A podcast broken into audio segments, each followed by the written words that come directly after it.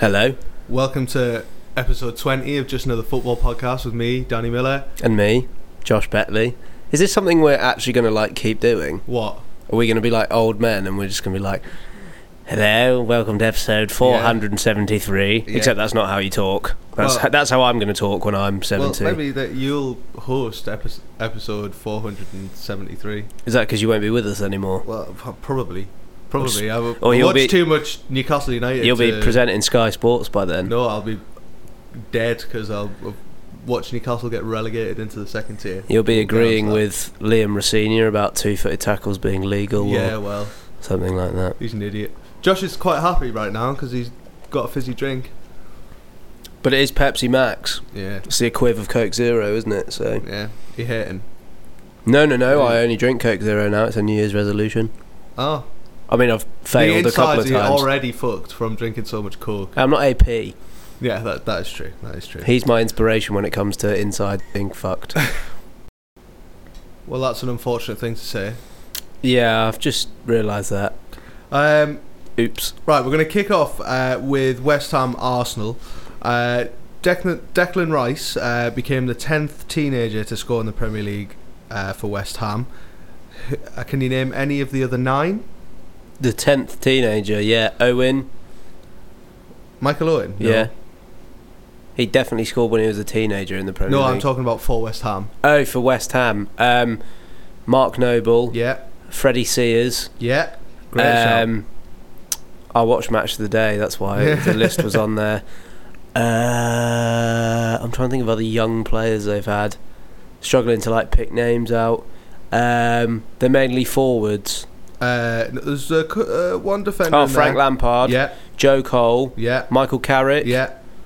Um, a, a striker. A striker. It was the answer to a question in the quiz last week. Who asked it? You or me? You, you asked it, and I got it wrong. I think I said James Milner was the answer. I'm trying to think of a Villa striker, uh, West Ham striker. Any other clues? Uh, he's an England international and he's moved in this transfer window. To Defoe. Yeah, Defoe, that's six. Uh, current Cardiff City winger. Do they have wingers? Yeah. I'm um, not sure after the other day. I can only think of Junior Hoilett. Oh, no, maybe played. I'm thinking of the wrong junior, but it's a junior. Stanislas. Stanislas. Bournemouth. He plays for Bournemouth, doesn't he? Um, and... Uh, centre-back, who's made controversial comments this week. Ferdinand. Yeah, and uh, a player who I have no idea who he is. He's called Danny. Great name. Oh, yeah, nineteen ninety-six. Yeah. See, I can remember numbers, but not names. um, Your brother texted me after the quiz saying that uh, he'd established that the only thing I was good at is maths. Yes, he said that maths should be your special but subject. I would, I would like to point out to Johnny that I got a D at A level. But what they, I got a D at A level. What I've never well, told anyone else is that on my sheet of paper it said D not for the grade but for decent attempt for someone who is so inept. I love it. I love it. Um, Declan Rice. Okay. Uh, he obviously got the goal um, on Saturday. He missed a really good header in the first half, but made up for it in the second with a pretty. Pretty brilliant finish, to be honest. Um, he's got a pick between England and Ireland. I think we've spoken about this before. Uh, do you think he's going to go for England? Is it a player that England uh, would want in their team? I think because he's taken so long over it, he is going to choose for England. If this was me, if I played three internationals, albeit friendlies, for like one team, I'd probably stick with them. But like, I'm quite like, if I'd been picked for that team, I'd be like, right, I'm going to play for yeah. them. But if Rice declares for England, then we need to. We can stop picking Eric Dyer. Yeah. So that's why I'm sort of angling for him to do it, because he could fill that role of being a defensive midfielder who could cover centre back yeah, in the squad. I agree. I, I really. I think he's had a, a good season, and I think that his defensive ineptitude, is that the right word that I'm going to say? Uh, last season when he was playing in the back four is sort of covered by the fact that when he's put in centre mid, like defensive midfield, I mean, the amount of times he won the ball back on Saturday was was ridiculous, and like not not just like interceptions or whatever. he was, he's not scared to like stick a foot in and. He wins a lot of headers as well, because yeah. a lot of defensive midfield players aren't that big. Yeah. Whereas like something he has when, say, from like a goal kick or something, it rarely reaches the back four. Uh huh. So he's in front of the back four, so he gets up, he wins that header. But yeah. then he's not like, he's not as big as a centre-half would normally be in terms of like physique, height-wise. Yeah. So pretty shrewd. You see that quite often from like Spanish. Is Pellegrini Spanish or is he Italian? Uh, Argentinian. Or Argentinian. Yeah. That that sort of... Um, what's the word I'm looking for? That's those types of managers: Spanish, Italian, Argentinian. I mean, Pep did it with Mascherano, but he did it the other way around. He yeah, took a defensive yeah. midfield player, made him into a centre half, because um, he wanted ball players in there. Yeah, I wouldn't yeah. say Declan Rice is necessarily a ball player and no. midfielder, but he's uh, he's definitely like he's definitely one to watch out for a potential England cap in the next uh, next six to. twelve months, I would say. Mick McCarthy being all like, well, if he oh, declares for Northern he'll Ireland, few. he'll be a future he'll captain. Um, Samia Nasri signed on a free transfer for West Ham this month. Mm-hmm. Um, he grew into the game a lot, but he needs obviously he needs game time. What what you, what do you think about that transfer in general, and then Samia Nasri? I think it's a brilliant bit of business. I know he's not played much recently, but I just thought. They did a whole like little section on him on Match of the Day. Big up Match of the Day. Um, there are other highlight programmes available. Are there? Uh, well, not any good ones. Um, he just sort of adds a little bit of calm quality to their play. Yeah. There was just he always seemed to have so much time on the ball. It was his assist for the goal. Mm-hmm. Like he's in a crowded penalty box, but he's got like a little yard of space. He attracts players to him. It's just a really calm pass inside. Rice got time to just pick his spot and smash it in. Yeah, I think with uh, Yarmolenko being injured, it's uh, it's a good time for Nasri to go to West Ham because I think he's going to get game time. I was a bit sceptical. I felt like he was a bit of a like, uh, like when you when you're on footy manager, right, and you're like, you take a team into the Premier League and you've got like no players. Because everyone's you've loaned everyone when you're in the Championship, and you need like free signings because you don't have enough money. I feel like Samia Nasri is like the player that you would sign on a free transfer. Yeah. He's like thirty-three, and like his wages aren't going to be like. I mean, his wages are going to be quite high, but they're not going to be like one hundred k a week. They're going to be probably. But you've not had like, to pay a transfer fee. So. Yeah, and they don't have to pay. So probably like he's probably on like fifty k a week. I, I I would see him as one of those signings. And I don't necessarily think that he was as good as everyone was saying on Saturday. Personally, um, I thought he was he was decent, but I think he will grow into this West Ham side because mm-hmm. he is a good player. And that's um, probably what they were lacking—a number like sort of number ten-y yeah. type player. Um, and he's probably not fit enough to play every game between now and the end of the season, but yeah. he just gives them another option. Definitely, definitely. Um, Arnautovic looked not really at the races for me. Um, This weekend, um, will he go? That's the first question I want to ask you. But also, if he doesn't, does he have the mentality to sort of just stop playing? Um, I think he will go. But something I don't like is his agent is his brother. Yeah. And I think it was Garth Crooks in his Team of the Week was chatting about it, or it might have been Phil McNulty on one of his articles. Like...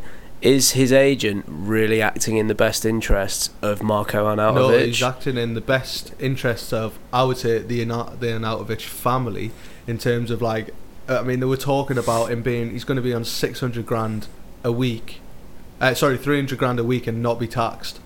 Yeah. Whereas he's on, I think he's on one hundred fifty at West Ham, so if you take the tax off that, he's on like seventy-five k a week. I mean, you don't, you don't know what their personal circumstances are. Marko Arnautovic might be the sole provider for like fifteen people yeah. back in a really deprived place. And then ultimately he has to be a little bit selfish about it. But it's just a little bit greedy. Like, yeah. if you're in your prime and he's twenty-nine, he's in his prime, playing in the Chinese Super League, like, no offence to the Chinese Super League, like, the standard football is shit. Yeah, it's, well, it's not, it's not the Premier League, It's not the it? Premier League. It's, it's like, not a European... Go, but like if it was, I don't know, like Valencia bidding for him, or like a Borussia Dortmund bidding for him, or a, you know, Napoli bidding for him, then you know, fair enough. But like, go to China in like three or four years where you can walk around the pitch. Yeah, I just, I, I, I just agree. think it doesn't show any any ambition. He's just like he's got dollar signs spinning in his eyes. Yeah, I agree. I also don't think that like siblings should be your agent. No, because is his brother really a football agent, or has he learnt on the job? Just. Because who's getting the agent fee? Well, the Arnautovic family. That's it, isn't it? Uh, on to Arsenal, um, defensively again showed were, were terrible. I mean, the goal, I, I spotted Declan Rice being stood by himself for a good ten to fifteen seconds before the ball came to him. Like, who is marking him? Uh, I, it's it's for me, it's like a ma- it's becoming a massive issue for Arsenal, because that today's the first game. Uh, sorry, Saturday was the first game where um, it's cost them like real points where mm-hmm. they should have taken. Well, they're six something. points behind Chelsea now. They're on the same points as United. Yeah, like that's a bit scary. Like they're they're eight points ahead of them five games ago or something. Yeah, which I is. Think Emery needs to do something in this window. But I thought he was a little bit naive. Like, who's the one midfielder that Arsenal have that you would play in a game against West Ham away? Torreira. And he put uh-huh. him on the bench. Like, and the other thing is that Mesut Ozil didn't even make the eighteen this week. Right, if we were picking... Is his career, is his career at Arsenal over? If I was picking a team of players who didn't like putting any effort in for their... Your laptop, yeah, my laptop making noises. Um, if you're picking a starting eleven of players that don't really want to put that much effort in for maximum return, then you've got Ozil and Morata in the same team. Yeah. Well, a story on Morata that we'll get to later that's literally come to my attention in the last two minutes. Um, However, for, for me, he likes it when it's when the going's easy. When the going's easy, he'll be yeah. the best player in the world. When but he's got when, time on the ball, that's that's when he. He is one of the best players in the league. But they're not playing a system that benefits him, because he's trying to fit Aubameyang and Lacazette into the same team. It's very difficult to get Ozil in as well. Yeah, definitely. Um, it's weird. It's a weird one because, like, for me, it's, it's funny because uh, Mesut Ozil's just signed for Leicester on my Football Manager career. Um, but for me, like, he, he is, he can be one of the best players in the world at times, and that's what's. The most frustrating thing is that he uh, he has the ability to just absolutely tank anyone, but sometimes it just looks like he can't be arsed. He just turns up, and it's like he just turns up, gets his money and goes goes home. He doesn't like create anything. He just gets on the pitch and doesn't look arsed. You can and imagine it's really him frustrating. I bet as an Arsenal fan that is like ridiculously frustrating. You can imagine that he's like, you know, training starts at ten and he's there at ten. Yeah. And Rob, he's like, he's yeah. still putting his boots on at ten. And, you know, training's finished and... He just goes home. Where the fuck's Mesut gone? Yeah. yeah, I, I totally get that. He's not, like, going to come in before training, practice, like, free kicks, and then come in after training and practice penalties, is he? Well, uh, he's got to be on the pitch to take those, and he's been uh, neither, so... Yeah, well, yeah. You get my point. Sixth win in nine games for the Hammers, though. Yeah. Really, really good form. Yeah, they're they're uh, in a bit of a purple patch, I would say. But again, they've got the ability to... Uh, just, like, not win for, like, just, five yeah, games. Yeah, exactly, like they did at the start of the season. Um, all right, then. Anything else on that game? Uh, no. I just Beautiful. think Arsenal needs to turn it around a little bit. That was the fiftieth yeah. Premier League game at the London Stadium. Was it? Wow. I saw. I heard a West Ham fan saying that they finally feel like it's their ground, but I don't know if that's just because they've won a couple of games, and like if they lose a couple of games, if they're going to start kicking off again like they did last season. Mm-hmm. I mean, what's changed since last season and this season?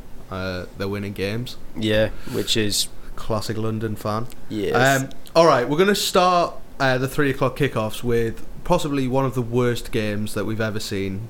Uh, in the Premier League, and that is Huddersfield versus Cardiff. It was nil-nil, but probably in hindsight has become one of the more interesting stories of the week. Uh, we're going to go through chronologically in terms of uh, what's happened this week with these two teams. Uh, the f- we're going to start with the game itself. Uh, Huddersfield have failed to score it in a higher proportion of Premier League games than any other team in the competition's history, which is fifty-two percent. So they haven't scored in thirty-one of their sixty Premier League games, mm-hmm. which is mad. Um, the game was shit. Mm-hmm. But there's one big talking point. Um, should...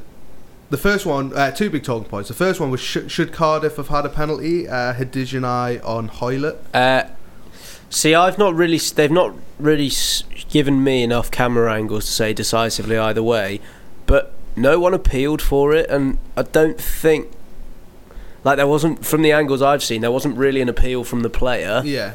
And I think, like, you can't, it's difficult. If no one appeals for something and the ref gives a decision, everyone will be like, yeah, what? Because I know, like, in cricket you have to appeal for it to be given. Oh, really? Yeah, but I, don't, I mean, I don't know what the rule is in football, but, like, for me, he has not got the ball. I on first viewing, I didn't think he had.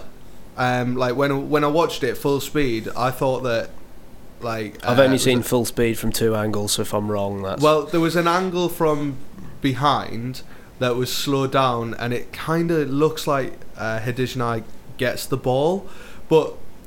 For me, it's like it, it, it's a fifty-fifty. Like, mm-hmm. it, if it was given, you wouldn't complain because he's gone through the back yeah. of him. But it hasn't been given, and like, I think I think he got the ball. Possibly he got the ball. Mm-hmm. So it's like it's one of them. Um, the other big talking point was uh, the referee gave a penalty, um, and then went over to his assistant and reversed the decision. Uh, was it a penalty?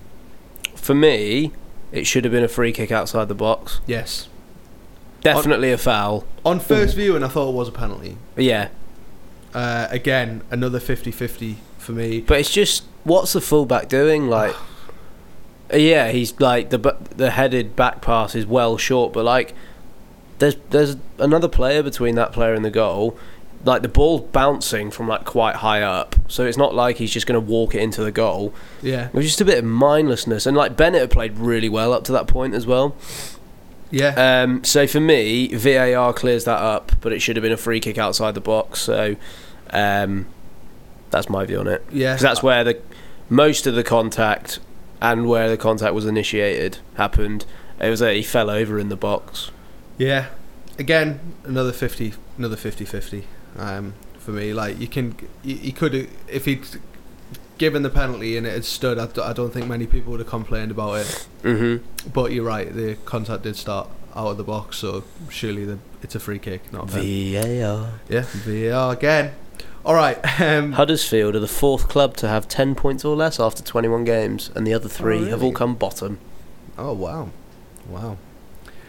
The next thing I want to talk about is the uh, is Neil Warnock.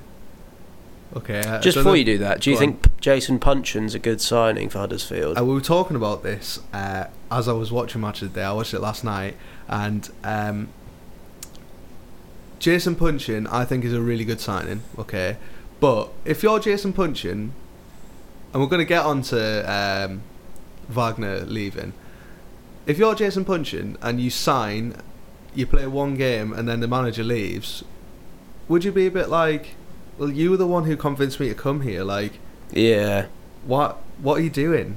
Like, I, I would I would feel like, well, sad.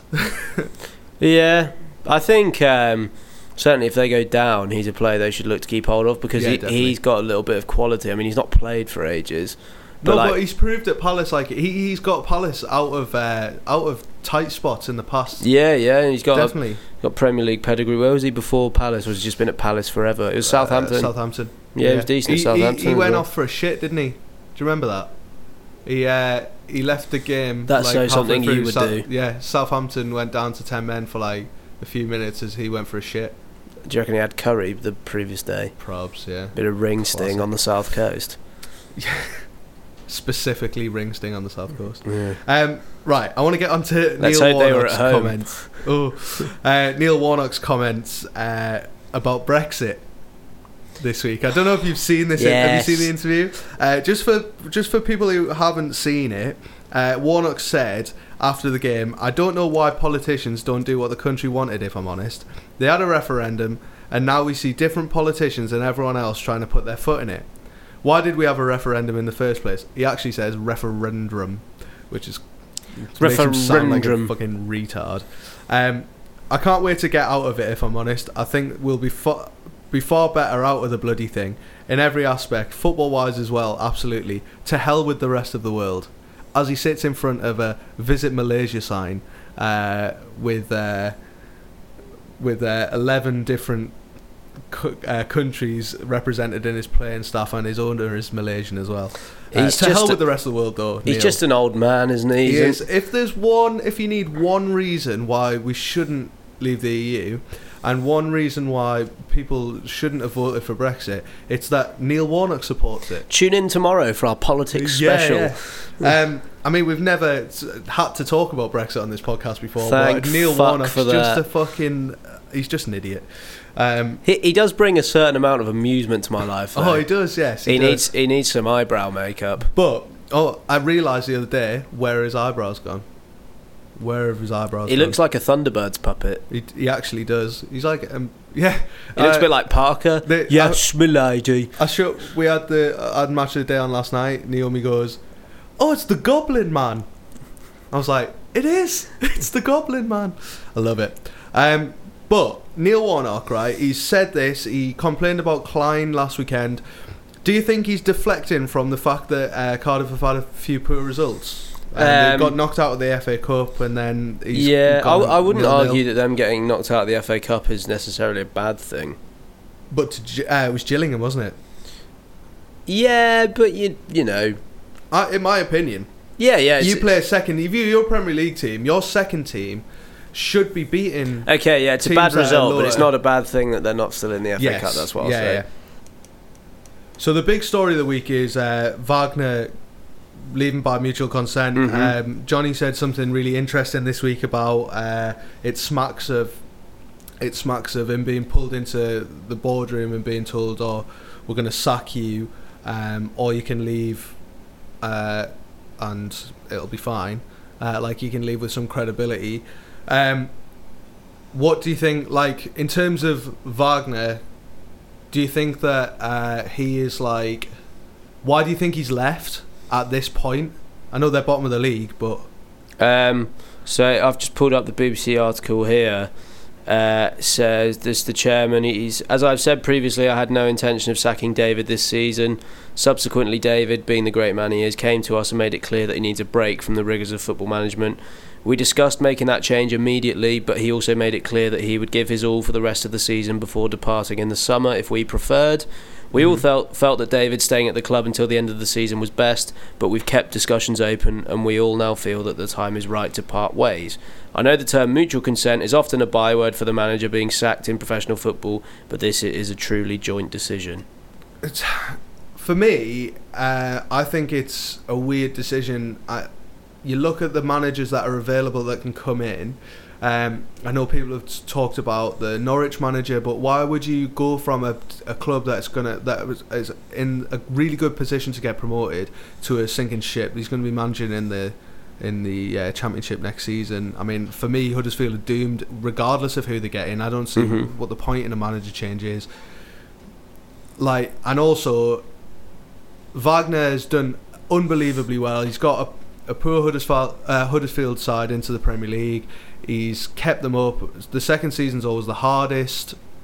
Uh, but, like, where do you go from here? You know what I mean? Like, where does... First question I want to ask before we move on to Huddersfield is, like, where is Wagner... What is Wagner's reasoning behind this? Like, where's he going to go? Um... Well, if this article is true, he need, he feels he needs a bit of a break. How he's been managing them for over three years, which yeah. is a lot. That's a lot higher than the average time that a manager spends at a club these yeah. days.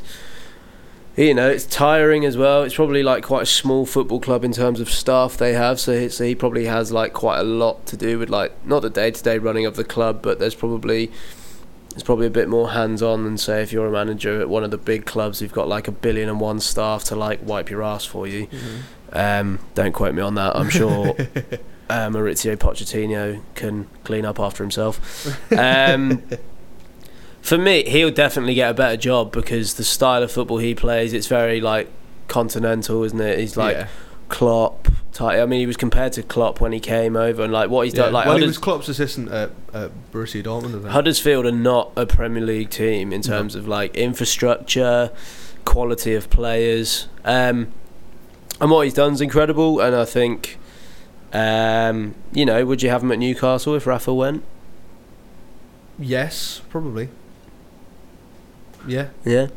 I don't think. I think there's a club between Huddersfield and Newcastle, though. Mm. Personally.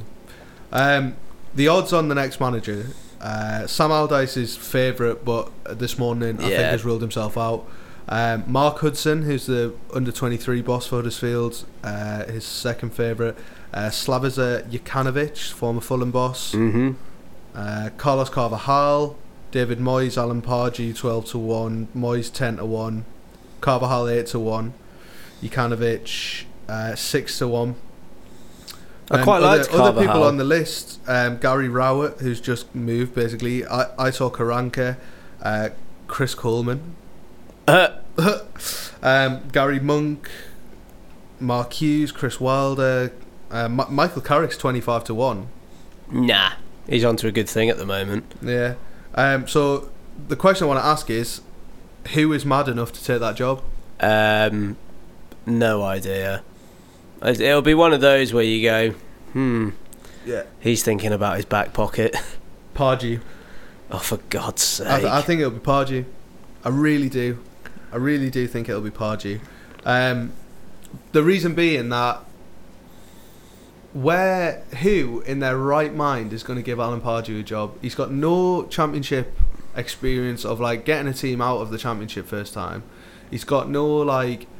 Um, he's fucking shit. He's had one good season in the Premier League. Um, would you like if I'm Pardew and somebody comes to me with that job and managing in the Premier League for six months, being like, "Oh, we're gonna, we want you to come and try and save Huddersfield." Like it's a win-win situation for him, really, because it looks like they're, well, they're going to go down. It looks like they're going to go down. If he saves them, he becomes a legend. If he doesn't, then they were going down anyway. Oh, have you got friends again? Yeah, yeah, someone's ringing me. Um, so that that for me is like the perfect job for, for someone like Pardew to go into because he's lost all credibility. To yeah. Be honest. Um, one last thing on Cardiff. Um, uh, em- Emiliano Sala um is in talks. Uh, he plays for Nantes. He's in talks. He's a striker. eighteen million pounds. He's going to cost Cardiff. He's going to be a record signing. Uh, I don't know much about him at all. Top scorer in the um, French league, isn't he? Yeah. But he's got no Premier League experience. Yeah, and they need him to come in and hit the ground running. eighteen million is a lot if they get relegated. Yeah. Um, and he'll have a big fucking relegation clause in his contract as well. Yes. All right, next game. Uh, Burnley versus Fulham. We've never spent so long on a nil-nil. No, I know. Burnley versus Fulham. It finished two one to Burnley. Uh, Burnley are unbeaten in their last twenty-nine home games against... Uh, Fulham in all competitions, won twenty-four, drawn five, since a two nil defeat in the top flight in April nineteen fifty-one. Um, another stat for you, Burnley had zero shots on target in this game. But won two one. It's Although, the first game where a winning team have won by two goals. Well, they didn't win by two goals. Cause it well, was won with, oh. with two goals, sorry. With um, two goals. But the first shot was on target. They yeah. They, they pr- proved it. P- proved it. Hendricks, yeah. yeah. Uh, Mitrovic has been involved in forty percent of Fulham's goals this season. To me, it says everything. Because he, if he doesn't score or assist, like, he doesn't do anything. Did he assist Churla's goal? No, don't think so. No.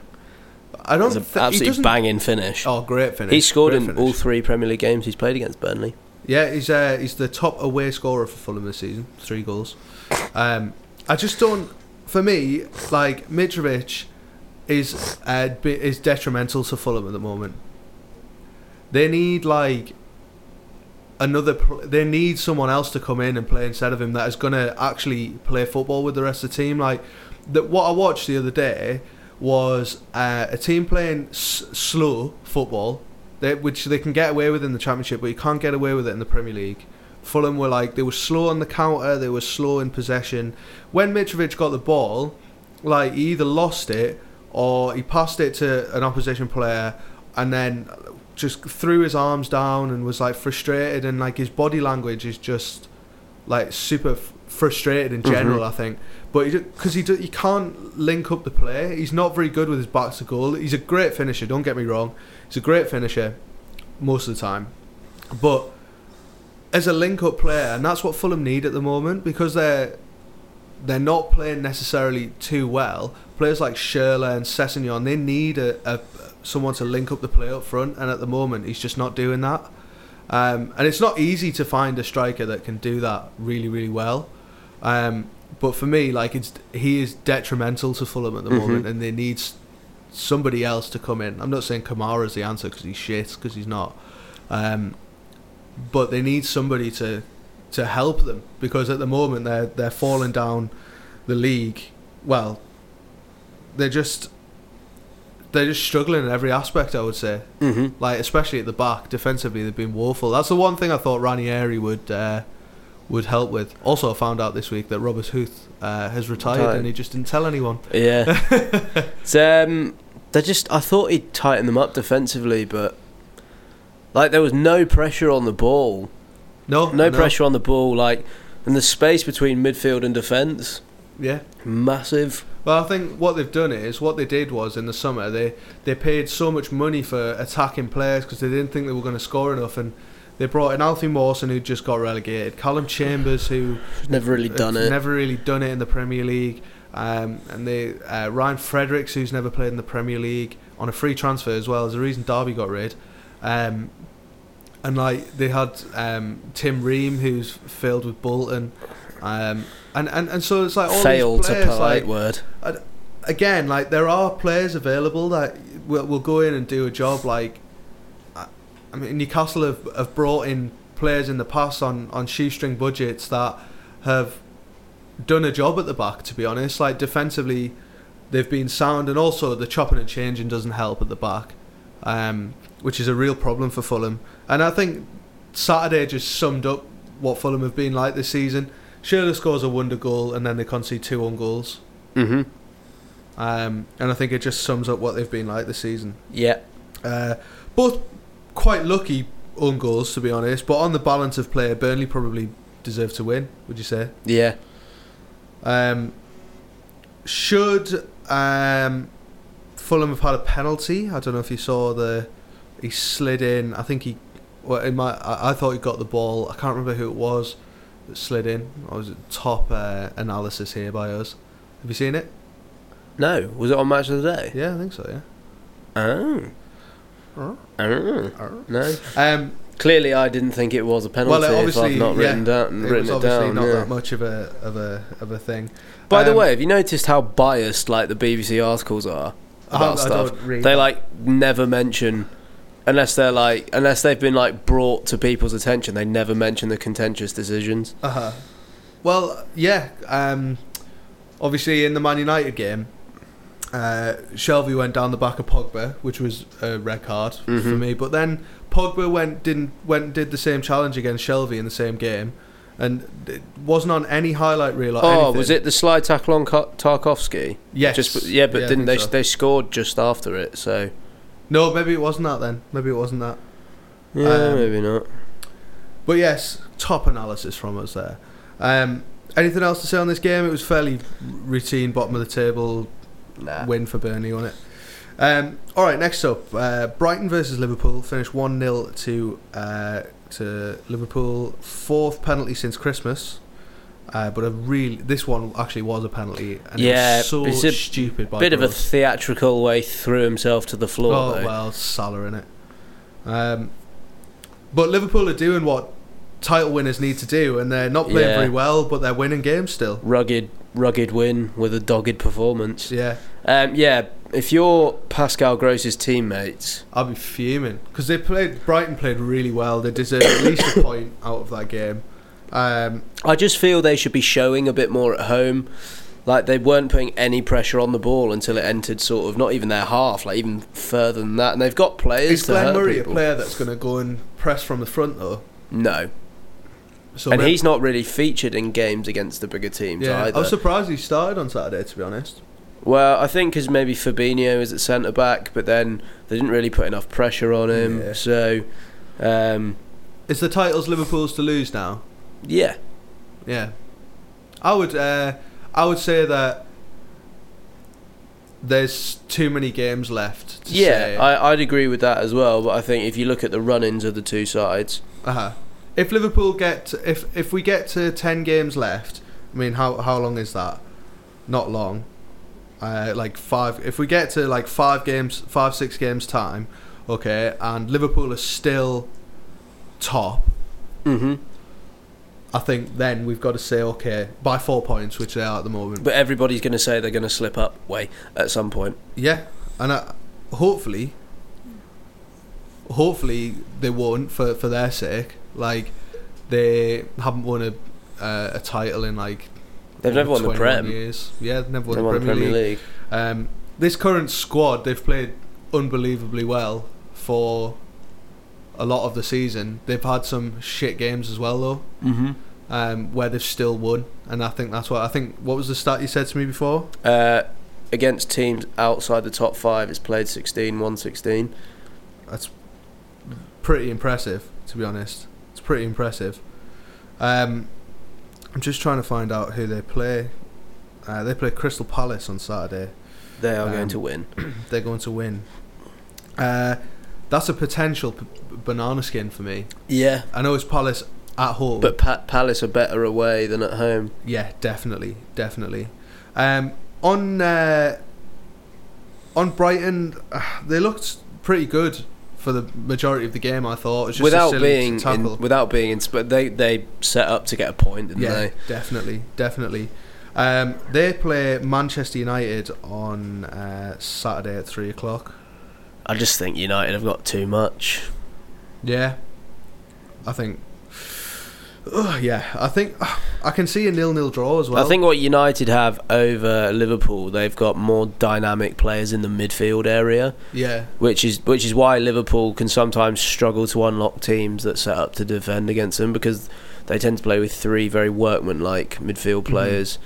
Mm-hmm. Um, I think they're missing Oxlade-Chamberlain, who gives them that sort of thrust in the middle. Yeah, when he's back, I think it, I think Klopp will change the way that Liverpool play. Yeah. Um,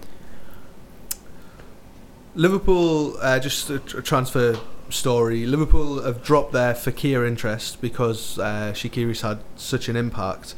Do you think that's a good idea, or do you think they should still be going for... A Apparently they're in for James Forrest as well from Celtic. Really? But no idea why. Come and sit on the bench. Probably. Um, I just think they've got enough options up top at the moment. I And they'd have to pay more than he's worth at this time of the season as well. I think to get a squad like that's going to challenge on all fronts like City have and done... You need to have multiple players mm-hmm. like Fekir, Shaqiri, all of those guys, because otherwise you can't compete. Yeah. Um, like in every competition, they're in four competitions. Well, they were at the start of the season, and there's a reason they've gone out.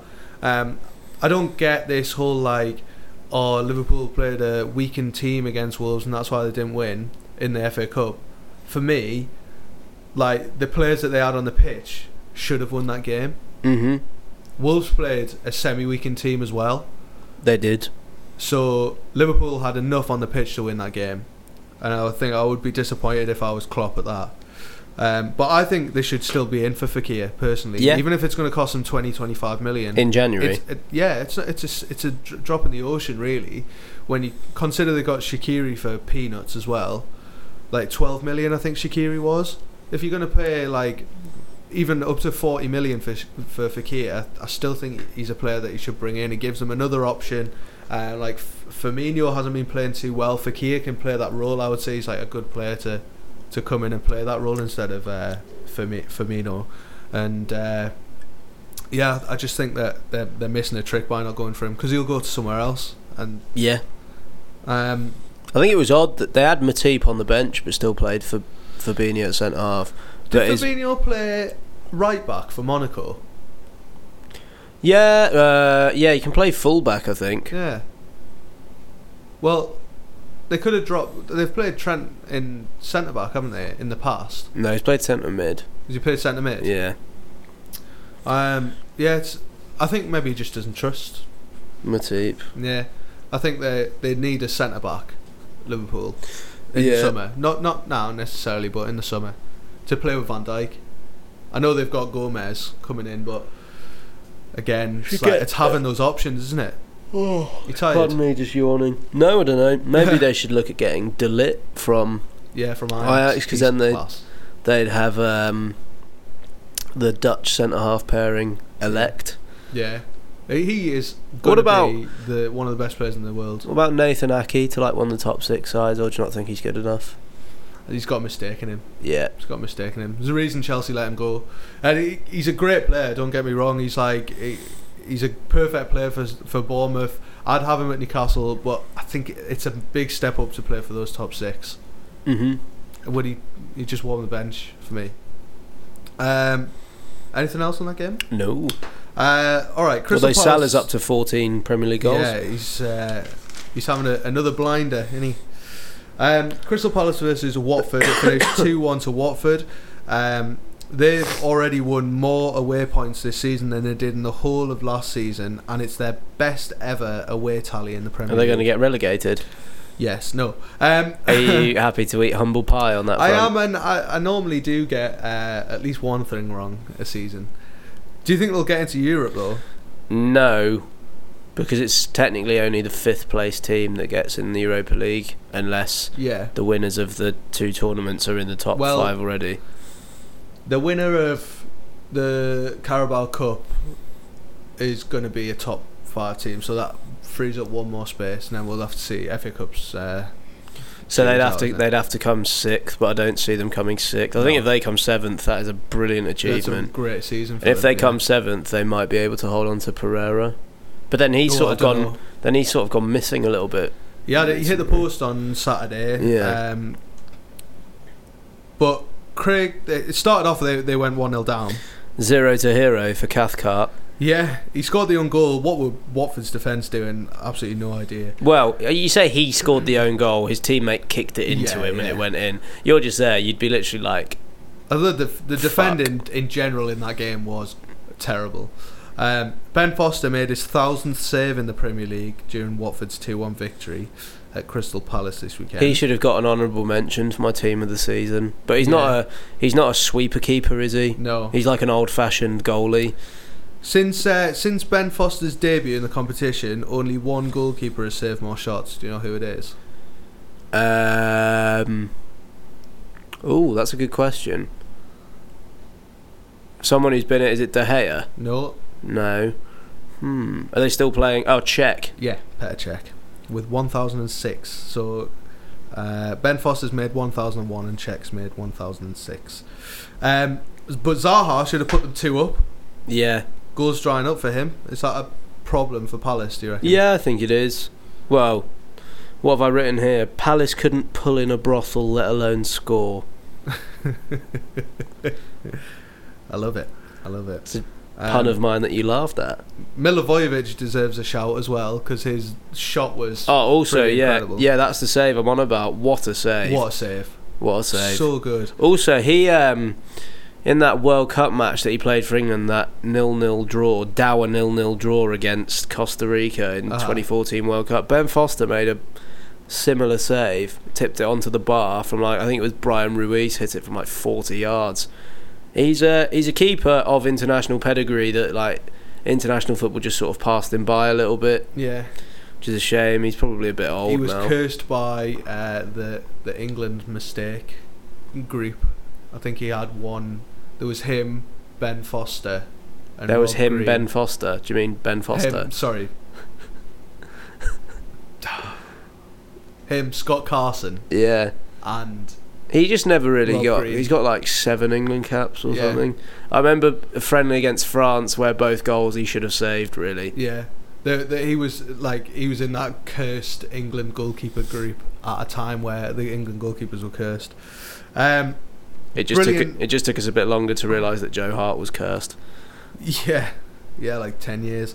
Um, brilliant header by... Um, by Cathcart to level, and a great ball in as mm-hmm. well. Um, but just after that, um, there was a couple of uh, couple of incidents for Palace where they should have probably sh- either should have or could have gone two one up. Uh, should they've had a penalty? Um, I think there was a shot from Zaha maybe, and Mariappa leans down, and his hand is blocks the ball. Should it, is that a penalty? Is it into his body? But is it's he like? like I just it's about I would say a few inches from his Has body. He moved, if he's moved his hand he's towards the ball, toward then the ball. Yeah, it should be a penalty. Yeah, penalty for me as well. Um, how did MacArthur not score? I think that's where I wrote that pulling a brothel line. Yeah, it's he's mad. Just I can't believe he hasn't scored that. He's he's celebrating in his head, isn't he? He's yeah. going, oh fuck, I've missed yeah. the ball. Um, but a worthy goal to win the game. Tom Cleverley, more awful defending by Palace, but a well, if Tom Cleverley's finish. scoring, then it must be awful defending. Fantastic finish. I thought Watford were were good value for the win. Uh, But again, could have could have easily lost it through yeah. terrible defending. Um, I don't personally think that Watford are going to get into Europe. No, uh, I think nowhere near. There's a, I think there are. I think they will fall away a bit. Get relegated? No, I'm joking. Um, but I think that they um, they have a good setup at the moment. But is he going to go? Is the manager going to get sacked at the end of the season? He shouldn't do, because he's well, done an incredible their job. Their model is like new manager every season. Yeah, but it's just for me, it just beggars belief. Like, he's done such a good job. Yeah, I know. I, I couldn't like if he goes, it's gonna be. I think it'd be harsh. Yeah, I think it'd be harsh. But do you think in his do they only get one year deals? Uh, I'm not sure. I'm not sure. But the last, like, there, I think they came out like a couple of seasons ago and said like our model is like changing the manager every season. I mean, you, I, I, I can't keep up with how many managers they've had: Marco Silva, Walter Mazzari, uh, Gracia now, um, Pozzop. Yeah, that was the exactly. One and like that's just in the space of like the last three years. So. I mean, I mean, it's worked, but like, if it ain't broke, don't fix it. Well, the model isn't broke, but also this season the manager isn't broke. Yeah. So we'll see what happens. He definitely isn't broke. No, no. Laughing all the way to the bank. Yeah, exactly. Uh, the last three o'clock kickoff, um, before we move on to the late one, uh, was Leicester versus Southampton. It finished two one to Southampton. It's the first time Southampton have won after going down to ten men in the Premier League since nineteen ninety-seven. Oh, Letitia would have been playing in that game. Yeah. Uh, Southampton look like a different side, don't they? Yes, um, I was saying statistically, the, under Hasenhüttl, the improvements are ridiculous. Yeah, yeah. Like, well, they're just, they just running more, more dedicated. Yeah, I think. Well, I think it's the difference between a manager actually knowing what he's doing. Yeah, and Mark Hughes. And Mark Hughes. Yeah. I don't think Mark Hughes is a bad guy, but like he's that classic sort of English manager that like, oh, I used to play professional football to a high standard, so I can manage. Whereas yeah. like someone like Hasenhüttl wasn't that successful as a player. Look uh-huh. at Klopp, wasn't that successful as a player, but like they know their shit. Guardiola, successful. Guardiola. Funny story about Guardiola, as I mentioned his name. Uh, when Bobby Robson went to Newcastle, he called Bobby Robson asking to, asking to be signed for Newcastle. Ah, but I bet you only bid four million for him. We probably didn't bid anything for him. Um, was it a penalty on uh, Shane Long? Uh, yes. Yes, one hundred percent. But what's he doing? Oh, it's no so idea. Soft. It's so stupid. Engage and for the second brain. Goal as well, Mendy's just had an absolute nightmare. Engage brain. But also, right, no one bought their fucking brain cells to this game, because what is Valerie doing? Oh, yeah. Well, the first one is the Valerie challenge on Chilwell. Okay. Is that a red card for you? Mm. He goes in high. He yeah. goes in hard. For me, it's a hundred percent. Yeah, it's a leg-breaking challenge. Because I think I watched it too. I like what I like kept replaying it, and I was a bit like, I can't make my mind up. And then because uh-huh. I was like, I can't make my mind up. Like, is that maybe not? But like, he's a clown. Oh yeah, I mean, I'm glad he got sent off for the second. I think for the second what, yellow, but what, I, I think the second yellow was harsh. I kept, he pulled him back. I think a pullback's a yellow. I think it's. Just I thought. I think blanket. He was going down before he actually grabbed his belly. Yeah, maybe. I think what I decided with his first challenge was challenge plus reaction was enough yeah. for a red. Yeah. What's he doing? Oh, he was out for a fucking fight. No, he left his so stupid. He left his boot in on him, and that's the problem. Yeah. Uh, but hell has frozen over. Shane Long has scored. Um, first goal to be for honest, nine months and thirty-two appearances, and his last four goals have come under four different managers. It looked like it was going wide to me. Yes. and so is that not a Schmeichel own goal? Maybe, but it hadn't. It, it did have a curved trajectory on it, but it okay. hadn't started to bend. So I'm going to go for inside of the post and in. All right, um, Jamie Vardy. That dive was fucking shocking. I'm saying the F word a lot, but there's a lot yeah. about this. No one's bought their brain cells to this game. Should have got a yellow for it. Yeah, but because, is that because something that needs to change in terms of like, if you dive, is it a red card? Because we're trying to stamp it out of the game. Is it a red card? But also, should there be re- retrospective action to say he has dived there? We're going to add a yellow card to his tally. Because if you've dived five times and don't get a yellow card any of the times, if you dive five times and you get retrospective action, you are going to get a ban then. Mm-hmm. So is that something that needs to change, do you so, think? So I'm not that well versed on how it works in rugby, but I'm just going to yeah. explain it to you. If rugby, if the process of rugby existed in football, so there's a, a bloke called a sighting commissioner who watches the game. Okay. He gets all the replays available to him. He watches. He's a referee who watches independently. Mm-hmm. So he's seen Jamie Vardy dived. After the game, he'll put Jamie Vardy's name down on a list. You've got to come for a hearing. Jamie Vardy will go for a hearing, and the sighting commissioner will present the evidence and go, you are banned for four weeks. Like, uh-huh. w- w- do you plead guilty or innocent to this foul play? And if he pleads guilty and he's got a good record, like they'll normally like slash it in half, he'll get a two-week ban. Like, so you always, if you do something wrong, regardless of, if you do something illegal, if the ref sees it, if you get sent off, you can still get brought in front of the sighting commissioner uh-huh. to like determine how long your ban is. High tackle's like a six-week ban normally, yeah. like tackle to the head. Um, so I think I think it would work. I hate that the the view is like, oh well, the ref's not given anything, so he can't be banned retrospectively. I think it's shit.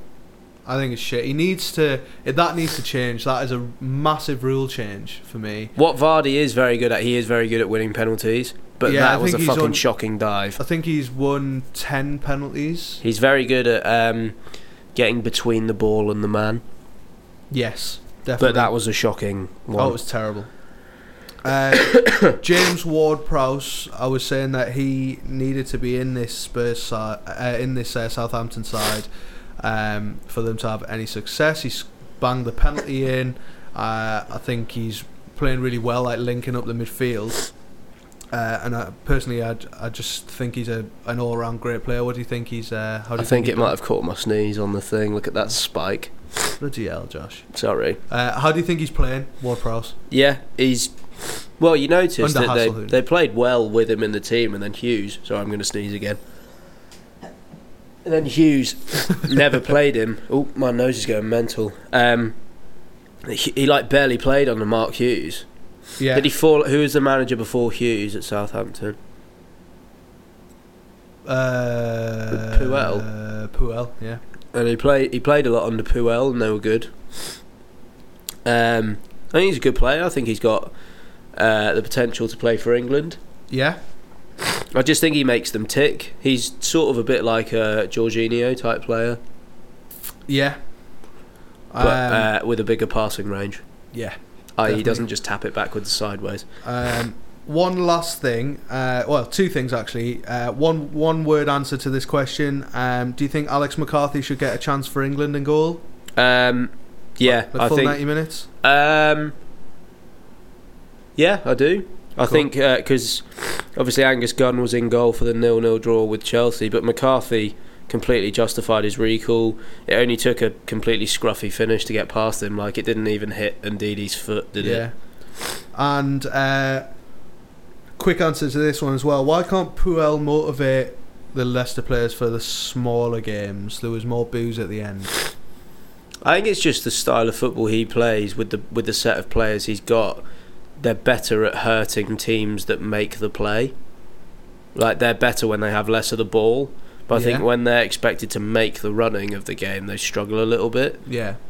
Um, it's ridiculous that he's under pressure. I he's know, being asked mad, if he's worried about his job. They're eighth. I know. Like, mad. Realistically, in the mini table of where they're realistically going to come, they're second. I was listening to um, to six oh six, um, like the football phone in on B B C uh, on Saturday, and they said a Leicester fan rang up, oh, I'm not happy with Puel, uh, he's not doing a very good job, and uh, Robbie Savage asked him, uh, oh, like, with this current squad, where do you think we should finish? And he was like, oh, uh, like tenth to twelfth, and Robbie Savage was like, well, you're eighth, like, stop complaining.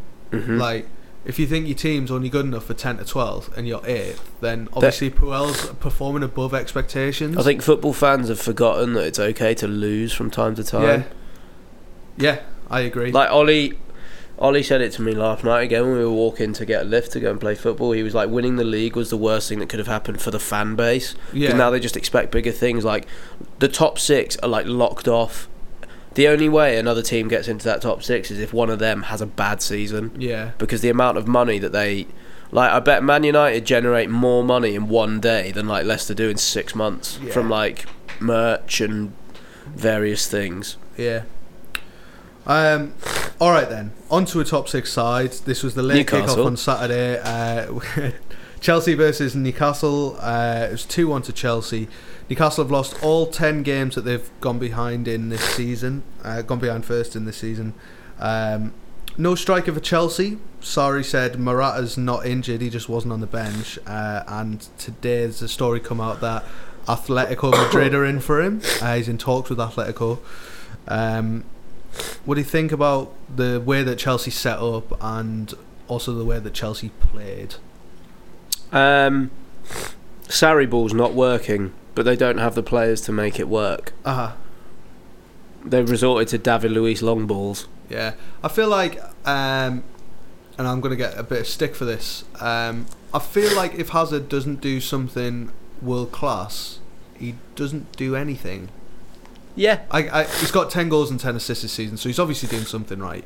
But I feel like if he's not doing something amazing, he's not in the game. I don't think he necessarily had a very good game on Saturday. He got an assist. I don't think Chelsea had a good game on Saturday. They were one very of the, nothing um, to win. Yeah, one of the people on Football Writers podcast said he thinks Chelsea are awful. Yeah, but like ha- Hazard, like little moments of they've got enough quality to drag them through. But well, he's like, how do they actually play football? Like Sarri ball is playing it quickly through the middle, but like they they don't have the players to do that. Like oh. Kovacic is supposedly playing as this like link player, like between the midfield and the forwards, but he's that's not his job. Like no. That's not what he does. Well, it says a lot when Kante is your furthest forward player, which he was at times on on Saturday. Um, great ball by Luiz for Pedro's goal and a brilliant finish. Um, poor defending by Clark. Um, yeah, a bit but, of bit of defensive indiscipline for both goals. Well, I sure. think I think Clark Richie's palmed palmed his man off, and he said, "This is like he's there," and you can see him pointing. Clark looks at him, and then s- suddenly Pedro's in, and he and he I'm also like, spends about three seconds going, looking at yeah. the ball. Shit, it's going over me. Oh no! But a brilliant, brilliant header to get us back in the game, one all. Yeah, I yeah, he's, we, he's redeemed himself. The, there. The, the the the situation, at, the way that we were playing at that time, just before half time. I th- I think we were the better team. Yeah, yeah. I think you had enough chances to win the game. Definitely, you know? Rondon had a good header, and the last the Willian goal. Okay, I was screaming at Yedlin. So's Lejeune. You can see him. Yeah. He's pointing because he does. He doesn't have a left foot, Willian. At no, all. he doesn't. He doesn't. He's saying play him down the line, and Yedlin's just stood there. Like, like, have you not watched any videos of Willian? So it's your job. Like, you should know. Like, I'm a fan, and I know that Willian is going to cut in on his right and try and curl it into the top corner. Like, I know that Lascelles is a millimetre away from heading that mm-hmm. wide, by the way. But I was screaming at the telly, and I was just so frustrated at, at Yedlin's performance throughout the whole game. Like, over recent weeks, he's declined so much. Defensively, I, I think it coincides with us playing five at the back. I feel like he... He gets forward and he, he goes forward really well. He can't cross, but he, he gets forward really well. He's pacey. But for me, like, Rafa said, oh, you're playing wing-back, but he just doesn't get back. The the goal on Saturday, for me, his fault. The goal last week um, uh, where uh, against Man United when the ball, I think Rashford's goal, the second goal, he's just, where where is Yedlin? Like, Rashford, I, I admit there was problem, other problems in that in that goal, but Yedlin should be back. He should. He's one of the quickest players on the pitch. He should be flying back, And it's so frustrating to watch as a fan, because we like we watch a lot of football, um, both of us, and like we knew that Willian was going to cut in on his right. Yedlin is a professional footballer. He's working on this game all week, and he does he doesn't know to show him onto his left foot. Mm-hmm. Also, why is he? He's about as far away from like as we are now, which is a, like a few feet. Like go and close him down.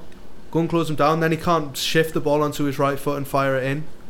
Um, and for me, it's just super frustrating. Um, I think he's got the talent though, which is probably even more annoying. Like I he's got all the attributes to be good. Just d- defensively, he's just he's just shit. Mm-hmm. Just shit. Um, Perez penalty. Uh, yes, I think it was actually. Uh, I don't think it was a penalty, right? But Salah got one. Yeah, exactly the same, so it should be a penalty. Yeah. Again, more shit refereeing costing teams at the bottom of the league. Not just us, it's happened throughout the league this season. More shit penalties or shit decisions to top teams, letting the bottom teams down. It's, it's really frustrating. Uh, I just want a quick comment on... Um, I just want to make a quick comment on what Rio Ferdinand said on Saturday. Uh, and then what Richard Keys said on Sunday. I don't know if you've seen any of this. Uh, Rio Ferdinand said that um, his first comment was, why would you spend sixty million pounds when, or like, so why would you spend money when you're going to try and sell the club anyway? Would you spend money on your house when you're going to sell it? And Jake Humphrey was like, well, I might spend a few thousand pounds to like do it up. He's like, well, you're not going to spend sixty million, are you? And it's like, yeah, but Jake Humphrey's house isn't worth three hundred million pounds. Yeah, it's um, proportionate, isn't yeah, it? Yeah, it's proportionate. So, like, you would... And you're saying, I would probably, like, paint the walls. Or, yeah. like, I would probably, like, maybe get a new kitchen or a new bathroom. And you would spend the money to then make it better so you can actually sell it. Mike Ashley's asking for way too much money for the club. It's not worth three hundred million pounds. Mm-hmm. The, the playing staff is worth sixty million pounds. The training ground's worth peanuts. The... the The only va- like two real sellable assets are the are the the ground, Saint James's Park, which is in dire need of restoration anyway, and the manager. That's the only thing that are actually worth anything. One of those is going at the end of the season, and the other one's in a shit tip. So it hasn't had any money spent on it in the Ashley era since two thousand seven. The other thing was that he said um, that Ferdinand said, uh, well, he's. I don't know if you know, but he's got a sports line through mm-hmm. uh, Sports, sports Direct. Direct, so he has business deal- business dealings with Ashley. The other comment that Ferdinand made was, "Why would you spend uh, like thirty million pound on a player and then thirty million pound on another player when they could get injured?" It's like, well, isn't that the risk you take? Yeah, that's the risk. That's the risk every single club in the whole world takes when they sign a player if he gets injured. What if Ronaldo had gone to Real Madrid for a hundred million and then got injured? Why well, get a job? I might die tomorrow. Yeah, exactly. Exactly. So stupid, so stupid. Anyway, Richard Keys then came out in support of Rio Ferdinand on Sunday and said that if Rafa loved Newcastle so much, why doesn't he spend his own money on players? Because he, he's not that wealthy. I just think it's so stupid. It's like people saying, oh, Richard, do you work for B E Sports? Do you, um, do you pay the guests that come on out of your salary? Or... Like, if a camera breaks, do you buy a new camera? Yeah. It's like, no, because that's not how it works. Like, there's a big difference between a manager and an owner. Like, especially in football, a huge difference. So, it's just, like, I feel like this weekend, I, I, I fucking hate talking about it because it's, it like, for me, it's super frustrating in that, like, I feel like every time we're on telly, someone says something shit that, and it's just so factually incorrect. It's like... Oh, he's wiped all the debts. Well, actually, no, we've got one hundred forty million pounds debt now, now that Ashley's been in. Um, oh, he spent fifty million pounds to get us up. Yeah, but we actually made eighty million pounds in that transfer window. Like, I get that there's operating losses in that time, but T V deal, um, uh, like player sales, uh, season ticket sales, like match day sales. Like, there's all of these things that add up. And it's the same for every club. Like Cardiff are going out and paying eighteen million pounds for a striker, and they they were a team that don't get big gate receipts like us. They've this is their first season in the Premier League, so they haven't had like two years of T V revenue money. Um, we've spent nothing. this, so far this transfer window. We made twenty-seven, uh, twenty million pounds profit in the last transfer window, and we still haven't spent it. Mm-hmm. And all Rafa wants is, like, he wants to sign Miguel Almiron from uh, Atalanta United. He's at, they're asking for twenty million, and he's asking for one hundred k a week wages in the Premier League for a twenty-two year old. Pittance. It's nothing. It's so it's so frustrating at the moment being a Newcastle fan, because all of these things, it's like it, they st- they stem from one place, and they, it always goes back to the owner. And until we're in a position where we're nev- we're not talking about the owner anymore, and like we're not asking to spend hundreds of millions to compete with the big teams. We're asking to spend like the going rates. Like when Rafa's talking about not being able to compete with Bournemouth, you know it, that there's something wrong. He's still living in a world where the Freddo costs ten p. Yeah, he, he is. He is. That's because he lives in a world where his shops sell like shitty Lonsdale like sportswear that you're wearing. Um, I didn't get these from Sports Direct actually, but I did buy some shoes from there. But like he's selling like shitty shitty branded like shit sportswear for like a pittance, and, and people are going to buy it. Um, and it's like he's not living in the real world anymore. And we know that on uh, the sec- on the on the first of February, second of February, whenever the transfer window shuts, he's going to go and buy H M V. I just know, I just know it. You can see it. And it's so frustrating. It's so frustrating. Anyway, less of my ranting about Mike Ashley. Uh, let's move on. Everton versus Bournemouth. Uh, it was two nil to uh, Everton. This is just like a classic mid-table match, wasn't it? Yeah. Marco Silva's first Premier League game was two years ago against Bournemouth, and he's unbeaten in four Premier League against them. Uh, four Premier League games against them. Uh, they had a lot of early chances, Bournemouth, that they, they missed. Did. Should they have had a penalty? Uh, on Brooks. Did we watch the same match of the day? Or have I just like well, not paid match attention? Of, this would be match of the day too, and I didn't watch match of the day two. No, I didn't I watch match of the day two either. No, I have to say that I've not seen this. Well, that's the first one. We're an hour and six minutes in, and that's the first I haven't seen it. Yeah. Yes, it was a penalty, um, and it was a very fiery first half. Uh, and I thought that Bournemouth were should have had, should have gone in one nil up really. Um, Ollie said this to me yesterday. He was like, "Oh, I think David Brooks should be getting an England call up." But he's Welsh, isn't he? Yeah. He's like, you can add that to the list of players that sound English. I was like, yeah. mm, well, he could no, be it doesn't Welsh. count. Doesn't count. Yeah. Um, I did think of another player this week, but I can't remember who it was. Oh, uh, Jason Roberts. Oh, he's yeah. He's Jamaican or something. Um, Goodison Park. I just want to talk about Goodison Park's atmosphere. I think we've spoken about this in the past about it being a bit of a library.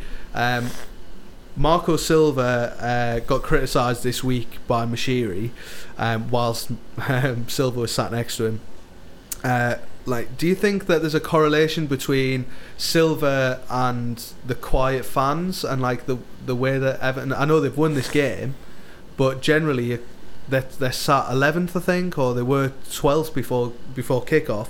Do you think they just expected him to turn up and they'd automatically be seventh? Because like he does play good attacking football, but defensively he's a bit clueless. Well, I've, I've said before I don't rate Silva as a manager.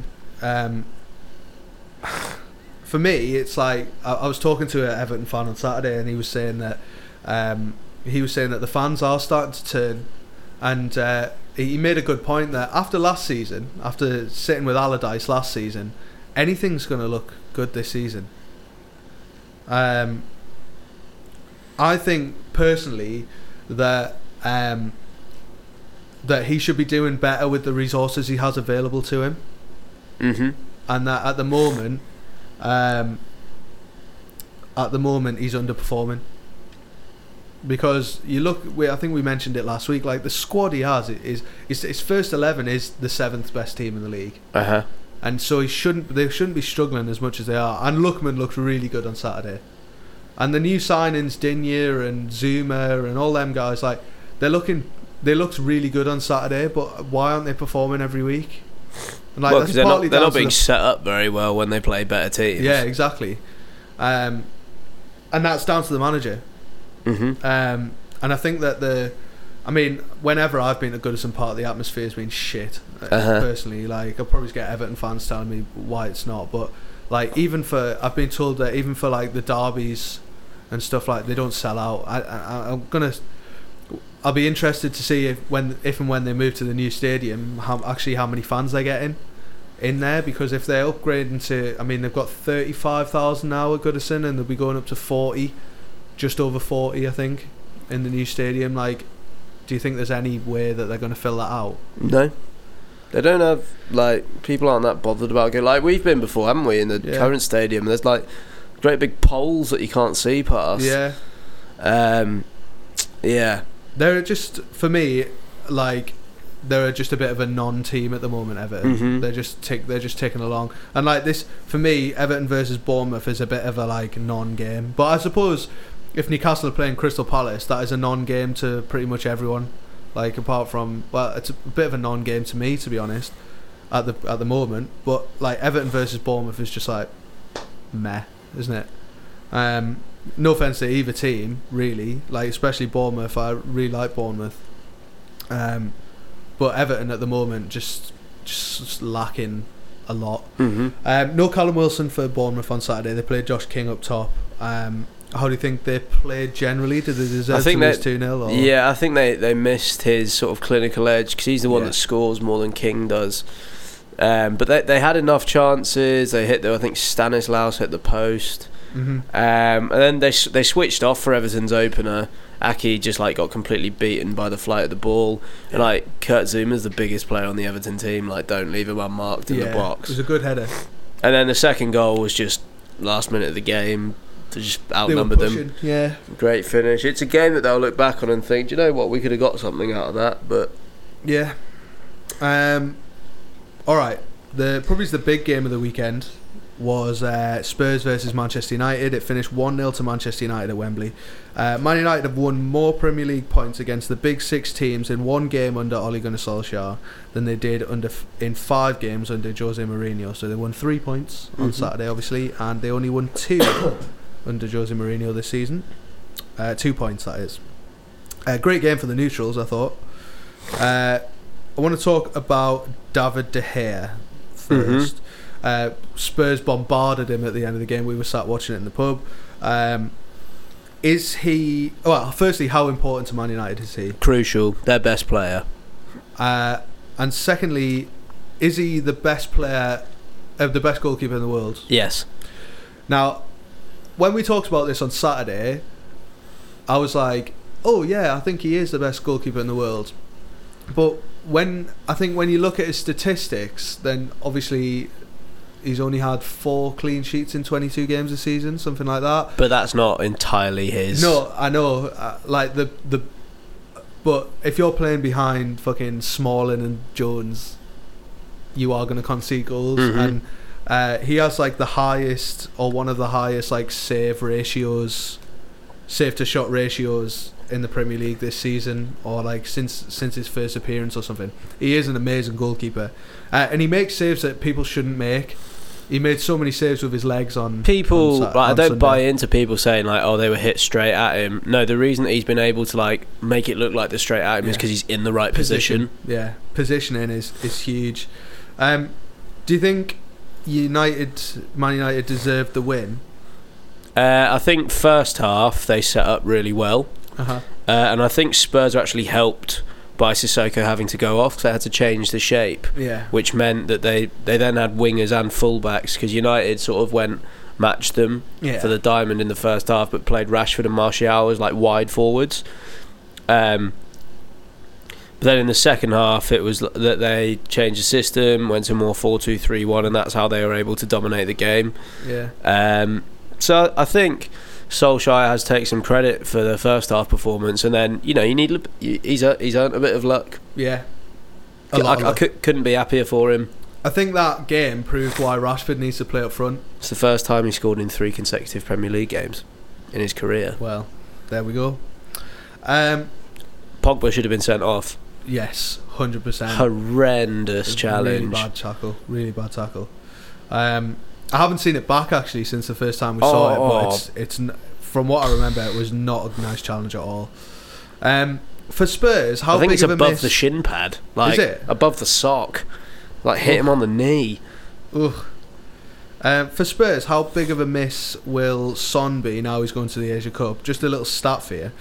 Uh, Harry Kane and... Uh, Heung-min Son have combined have a combined eighty-six goals in sixty-three Premier League games that they've started together, so that's an average of one point three seven per game. However, Kane has uh, Kane has scored thirteen of his last four t- Kane has scored in thirteen of his last fourteen Premier League starts alongside Son, but only has one in his last seven without him. How important is Son to this Spurs team? Uh, crucial. They're going to miss him? Yeah, and Kane's potentially injured as well. Oh, really? He limped off. Oh, really? Yeah, so um, they might be struggling up front, because yeah. that's something that, like, so uh, again, this Football Writers podcast really insightful. So the way that they balance Kane's contract is that he's on a relatively low weekly wage compared mm-hmm. to like how much he's worth, but like he gets massive appearance fees, which is why he plays so often. Oh, really? Yeah, so that's how they keep him happy. But he has basically been overworked. Yeah, and they've just never invested in someone to cover for him. Well, what that, I think that proved when they brought Llorente on, and so I thought Llorente played really well, and he had a good chance at the end to, to actually get a point. Uh huh. Um, but they need someone better than Llorente. Llorente is a, a great pro, top pro, yeah. give you everything. Uh, Happy to sit on the bench. Yeah, he, he gave them another option. Like he's he's coming to the end of his career. What Son allows Kane to do, just going back to this, Son allows Kane to drop in. Because that's what Kane likes to do. Kane's not quick enough to like play on the shoulder and run the channels. Yeah. And that's what Son does. Yeah. Um, Son, for me, is the best player in the league right now. Yeah. And uh, I kind of regret not putting him in my team this season. Someone was saying that Van Dijk um, is a shoe-in for Player of the Year, but I think Son no, will be right Son's up, up there. there. Son's up there. Um, I thought it was a really good game, generally. Yeah. Um, and I'll be interested to see if uh, to see how Spurs cope without Son over the defeat next few weeks. Blessing in disguise for Spurs fans. If Solskjaer gets the job at United, then they're not gonna go for Pochettino. I don't think five games are gonna make Solskjaer get the job. No, of course, but you he's, know he's got until the end of the season, um, and we know how quickly things change in football. So we'll just have to see, won't we? Um, anything else on that game? Uh, no. Alright, on to last night. uh, Man City played Wolves three nil to Man City. Routine win. Wolves have lost seven of their last nine top flight matches played on a Monday, including all four games in the Premier League. uh, City are just unreal, and uh, I want to start with Leroy Sané uh, and his assist for the first goal. uh, just a few again a few stats for you. twenty games, seven goals, nine assists this season. Since the start of last season, Leroy Sané has provided twenty-three Premier League assists, five more than any other player in that in that period. He's a good player. Sorry, I was just taking a selfie. No, that's okay. Of course you were. Um, he's just quality. He's just absolute quality. Do you think if Joachim Löw could rewind to when he picked his World Cup squad, he would pick him? I've said this before, and I'll say it again. The reason that he wasn't picked was because they don't play a system which suits him. He was playing in number. He was playing in the number ten, and he just doesn't. He's, that's not his position. He's a winger. He's a he's a winger. So but can you imagine like a front three of like Werner, Werner, Zane, and then I don't know who play on the right, like Draxler or yeah, Muller. Muller. Wow, it's pretty good. It's pretty good. Um, personally, I think that um, I wouldn't like. He should have gone to the World Cup, but he wouldn't have been starting anyway. So it's yeah. like, for me, it was like, I, I don't think that the argument figures really. Um, however, he, he's he's just been so good for Man City. It's and and he had a slow start to this season, but he's really picked it up and he's really like hitting the heights. And he's only twenty-three or something, twenty-two. He's actually he's twenty-three. He was born ninety. He's like six months older than me. He's like over a year older than you. Six months uh, younger older than you, sorry. Than, do you mean younger? younger yeah. yeah, younger. Um, Cray. January ninety-six, he was born. Absolutely. That madness. Is depressing. It's sad, isn't it? Um, he's Bolly, probably earned more. Oh, in, he's probably earned more than I'm ever going to earn in my life. Yeah, probably. Sad, sad, sad, sad state of affairs. Um, Bolly challenge on Bernardo Silva red card.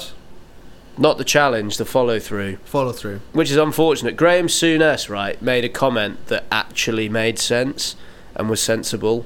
No way. I was so so impressed. He said, football is a game that should be played with your studs facing the ground. Yes. Obviously, when you're running, your studs can't face the ground, but like when you're making a tackle, your studs should be facing the ground. Yeah. And I thought, brilliant statement. Yeah. I couldn't believe he said it. Yeah, I was like in a state right. of shock. Like, um, yeah, I thought it was one hundred percent a red card. I thought I thought it was a... He went... The, the the problem wasn't the tackle itself, it was the way the the speed at which he flew in. Yeah. And he's off the ground, out of control, yeah. and like that still shot on his Bernardo Silva's yeah. ankle. That it's could be a leg similar, breaker. It's very similar to Kompany and Van Dijk tackle. Mm-hmm. And so if I was going off those, I would say it's not a re- it's not a red card, but then if you put it in it, as the tackle by itself, it is a red card. Yeah. Um How good is Gabriel Jesus? I know we've criticised him in the past. But Seven in his last three games in all competitions. Yeah. I, it, one of those games was Burton, though. Does that not count? You can only beat what's in front yeah, of you. Yeah, that, that is true. Um, yeah, I just think he's not... He needs game time to develop at the rate that everyone thinks he should be. Yeah. Um, but he's he's boss. He's going to be great. Yeah. When Aguero either retires or leaves... They've yeah, got ready-made replacement. Uh, I'd love to see him play with Dybala. I'd love to see him play with Dybala. Um, nice to see Kevin De Bruyne back as well as uh, getting back to full. Getting back to apparently full there's health. Been a bit of like negativity. He didn't like getting taken off against Burton, but like oh. he's been out for so long, and he's. I think he played like sixty-two games in in this calendar year, yeah. or like it might have been fifty-two. Like that's a lot. Yeah. Um, it's important that he they don't rush him and they. Like, if he gets the same injury again, he's not going to be the same player when he comes yeah, back. Yeah, exactly. And he's so... He is... He's so important to Man City in the way that they play. Like, they... I mean, look how good they were without him, but when he's come back, they've just been... They're just unstoppable. There's a reason they won the league last season. And that cross that caused the own goal as yeah, well. Yeah, just... He just Gorgeous. whips it. No one, play, no one can cross a ball like Kevin De Bruyne. Like, in the way that he crosses it, it's it's mad. Um, but a routine win. I thought Wolves were, were generally quite poor. They didn't really create anything. Rui Patricio had a decent game, but other than that, they were fairly. It was a fairly routine win for the, City. The red card ended the game as a contest. Yeah, and I think as well um, that City went into that game and it was really like un. It was difficult for them because mm-hmm. they knew they had to win. And they just took it in their stride, yeah. And they they just did they just did it, um, and I think that shows how good they are as a team and mm-hmm. how professional they are. Um, all right, we're going to drop to the Championship now, and we're going to talk about Bristol City versus Bol- versus Bolton. It was two one to Bristol City. Uh, Casey Palmer's debut goal uh, on loan from Chelsea won it.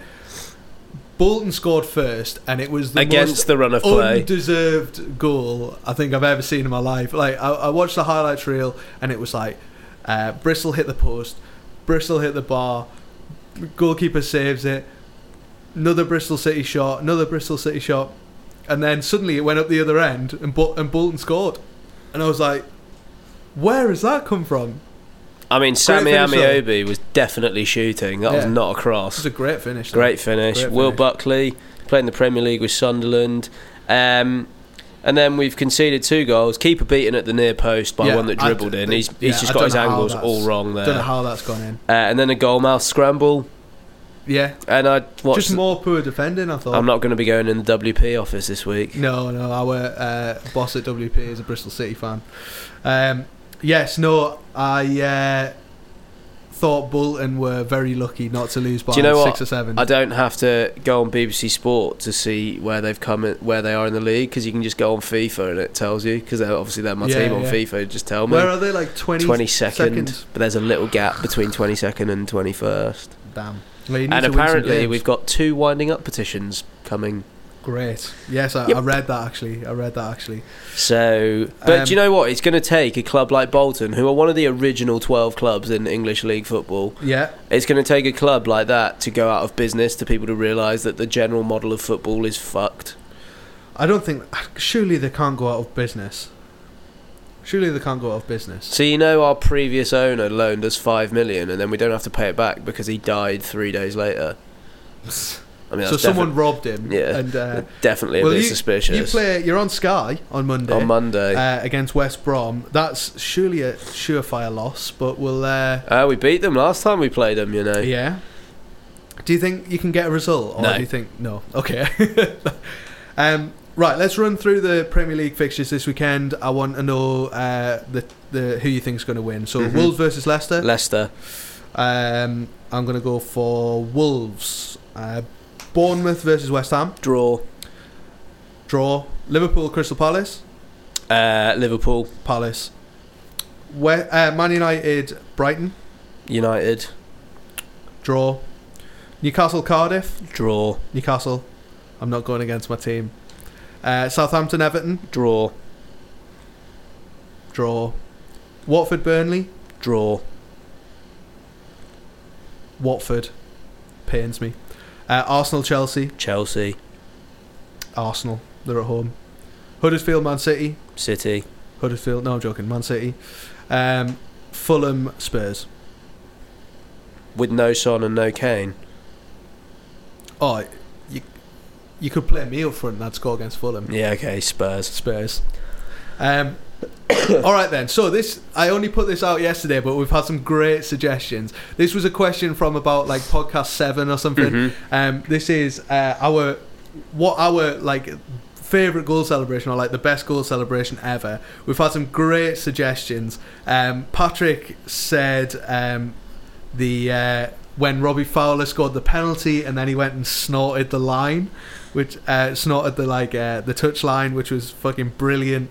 Um, Pedersen's peacock celebration. Henrik Pedersen. Um, Jimmy Bullard's Phil Brown on the pitch team talk. Um, it's brilliant. Um, it's uh, some great suggestions. Go on, Josh. So I've made your... a little list. Uh, Go I've got the Robbie Keane forward roll and then pistols. Yeah. Which is just a bit of a classic. Uh, the Cantona just sort of standing, looking around. Yeah, yeah. Check me out. Uh, the robot from Crouch. Of course. Oh, the robot from Crouch is a uh, classic. A favourite of mine is uh, when England beat Germany five one, Heskey did his little golf putt oh, thing. Yeah, that yeah, that yeah. was quite good. But he's also got the D J Emil. Oh, yeah. um, Stuart Pearce, Euro ninety-six penalty, where he just turns the crowd and it's just like yeah, pure, yeah. like. Oh. Pure emotion. Uh, the Suarez dive. That was incredible, yeah. where he ran like over to the managers and dived. And then I've got like a top three. Go on. I've got a Paul Gascoigne dentist's chair. Great, great, great celebration. Iconic, iconic. I've put this one in second just because it made me laugh. But when Adebayor ran the length yes, of the pitch to slide, that was going to get an honourable mention. And then, so the one I've it's a little technical hitch there. And then, so the one that I've gone for was because I'd never seen anything like this. Go on. But I think he was playing for Newcastle at the time. And it's a bloke called Lamana Tresor-Lualua oh, okay. doing the five backflips. Yeah. Didn't he injure himself later yes. in his career doing it? He like yes. horrendously broke his leg. Like, but then, fractured his so ankle he used to do five backflips in a row. But then I discovered that uh, a Nigerian centre forward who you may remember called Julius Agahawa uh-huh. used to do seven. Oh, well, so I'm go- I'm going to go for just sheer impressiveness. Yeah, Lua Lua. Well, I've just gone for. Well, I. I love the Adebayor celebration, running to the Arsenal fans and uh, sliding in front. Oh, it's just so good. Um, I've gone for two. Uh, the first one, I've gone for most iconic goal celebration, which is the just the hand up in the air. Yeah. Alan Shearer, simple, top goal scorer in the Premier League, so we saw it like four hundred times. Unbelievable. Newcastle Falcons played a rugby match at Saint James's Park recently, and the wing who scored went and did that oh, celebration. Did he? Legend, yeah. legend. But he's like Fijian as well. Yeah, so I love, love it. it. Uh, but because you're a Bolton fan and I'm a Newcastle fan, I decided that I was going to pick a goal, which uh, a goal celebration, which was for me the best goal celebration, the most random. Aggressive goal celebration ever, and that's Tamuri Ketsbaya against Bolton. Didn't he just like obliterate the um, he scored advertising it. He scored, uh, it was like a deflection off the keeper, and he just he slotted it in, and he ran to the advertising hoardings. He took his shirt off, threw it into the crowd, and then just pure started kicking the advertising hoardings for no reason. He was just so angry. But it was just, it's so brilliant to watch. I just I, I remember watching that for the first time, like when I was really young. And I was like, what is he doing? And then it's obviously it's cropped up in my life since then. I've been like, it's just a brilliant celebration. It's One's just, so just popped random. into my head, and it was Giggs, shirt off, because like you think of footballers, oh, yeah. like chiseled that, bodies, and he's just like he's got a hairy chest. Yeah, and he's like doesn't and he's give it whiter, whiter yeah, than white. It's like that was the way he ran through against yeah, Arsenal, wasn't Arsenal. it? And then yeah, some great celebrations. I love, uh, I love uh, some of the random celebrations that people have done in the past. So good. Um, have you got a question, or do you want to uh, wait until next week to to ask a question? Um, what can I think of at the top of my head? Uh, yeah, I've got a question. Go on then. The most unjustified manager being sacked. That was awfully worded. Which football manager was sacked most unjustifiably in the Premier League? Okay, I'll think of a good way to to word that for, for Instagram this yeah. week. Yeah. But I've got a, you know, like Nigel Adkins when Southampton fired him and brought in Poch. I mean, justified, but like at the time everyone was a bit like, yeah, what are you doing? What are you yeah. doing? Um, yeah, that's a good question. I like that. Um, all right then. So J B's tiny tip. It didn't come in last week, but um, I mean, I mean, there was enough chances for it to come in. Yes, definitely. definitely. Fucking El De Gea, let me down there. Um, so what are you going to go for? So we're going to do for a little accumulate. Oh no, what are the odds on Palace to beat Liverpool? Because I sort of like that. Uh, Eleven to one. Eleven to one. Should we go for it? Let's do it. Um, that's easy. Eleven to one, bet placed. That was the quickest J B sign tip we've ever done. Um, also, we're we're going to the F A Cup game tonight. Uh, Newcastle against Blackburn. I just want a quick prediction from you. Ewood Park. Uh, Newcastle. Yeah. Newcastle to win a penalty shootout. Do you think? Yeah. Does it go straight to pens or is there extra time? It goes straight to pens, I think. Yeah. Ooh. Oh, I fucking hope it doesn't go to pens. Oh, well, a couple of the players didn't play for the under twenty-threes last night, so I'd expect to see a fairly youthful side today. Uh, I'm gonna go. F- I'm gonna go for a tight game, but I'm I'm gonna go for a Blackburn win. Do you sort of want Newcastle to get knocked out? Uh, yeah. But at the same time, I don't think it's really going to make that much of a difference. We've got two fit central midfielders at the moment. We need to do business in January. Like to stay up, regardless of whether we stay in the cup or not. One game's not going to make that much of a difference. We'll play Watford in the next round. We're going to play a young side. We're going to get knocked out, so mm-hmm. it doesn't really matter. Um, all right then. Cool. Anything else? No. Um, thank you very much for listening. Um, please subscribe on iTunes and follow us on Instagram at JaffPod and all that. Get involved with our question as well this week, uh, and we'll see you all next week. Will do. Bye.